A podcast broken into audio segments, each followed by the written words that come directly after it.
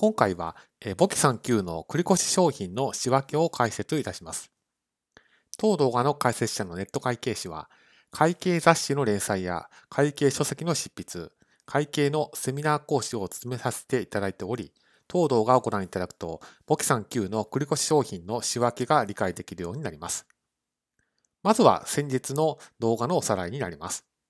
繰越商品って何なのかですけれども、こちらは期末の時点でまだ売れていない商品のことを繰越商品というふうに言います。で仕組みですけれども、三分法という記録の仕方を前提としてるんですけども、その時は仕入れ勘定で一旦買った金額は全て処理をして、で期末の決算整理仕分けで機種の金額を足して期末の金額を引くと、その処理をすることで売上原価を計算すると、こういう仕組みになっています。で、仕入れ勘定っていうのは費用勘定で、繰越商品勘定っていうのは資産勘定ですと。その前提で記録をしていきます。イメージとしては、まず、買った時点で仕入れの金額を記録をしておいて、決算の決算整理仕分けのタイミングで、え機種の繰越商品棚押し高を足して、期末の繰越商品棚押し高を減らして、差し引き売上原価と、こういった計算をするというのが昨日の動画のおさらいになります。で、これに今回は仕分けを当てはめていきます。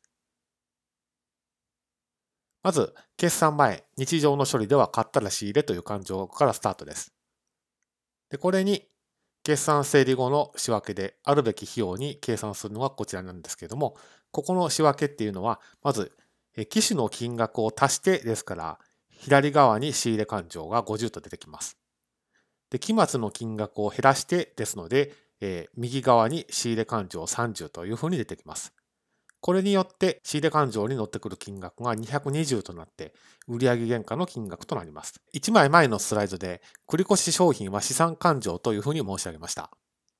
ですから、決算をする前の時点では機種の金額が繰越商品の左側借方に載っていると。これなぜかというと資産勘定だからです。そして、この決算整理仕分けで繰越商品右側貸方に書いていますので、これはすなわち資産を減らすという処理をしています。ですから、この機種の金額の繰越商品右側貸方の仕分けをした時点で、繰越商品の残高はゼロになっています。